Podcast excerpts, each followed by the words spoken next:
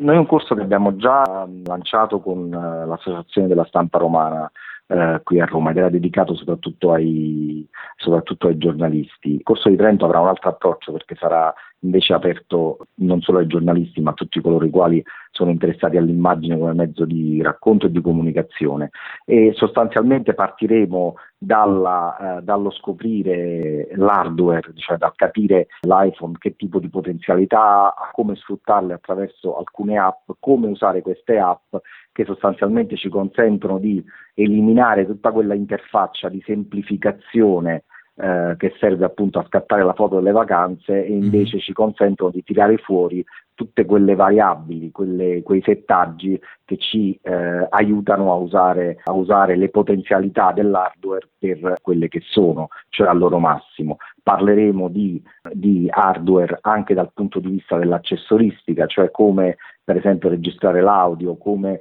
avere una, una tenuta ergonomica eh, migliore della, della, macchina. Parleremo anche di empatia, cioè di come la grande forza dello smartphone è quello di, eh, dell'utilizzo dello smartphone per le riprese, per il racconto, sta proprio nel fatto di poter stabilire un'empatia, un contatto con eh, le persone che si vanno a intervistare o soprattutto in situazioni molto delicate nelle quali si va eh, a lavorare, si tende appunto in qualche modo a scomparire tutto scorre più naturalmente. Parleremo con Enrico Farro dell'Associazione Italiana Videomaker eh, anche dei fondamenti del racconto per immagini, questo perché poi la tecnica, la tecnologia senza, eh, senza la grammatica dell'immagine è fine a se stessa. Parleremo anche della possibilità di, soprattutto per eh, l'immediatezza del montaggio sul, eh, delle, delle, proprie riprese sul, eh, direttamente sull'iPhone e poi tutta la post-produzione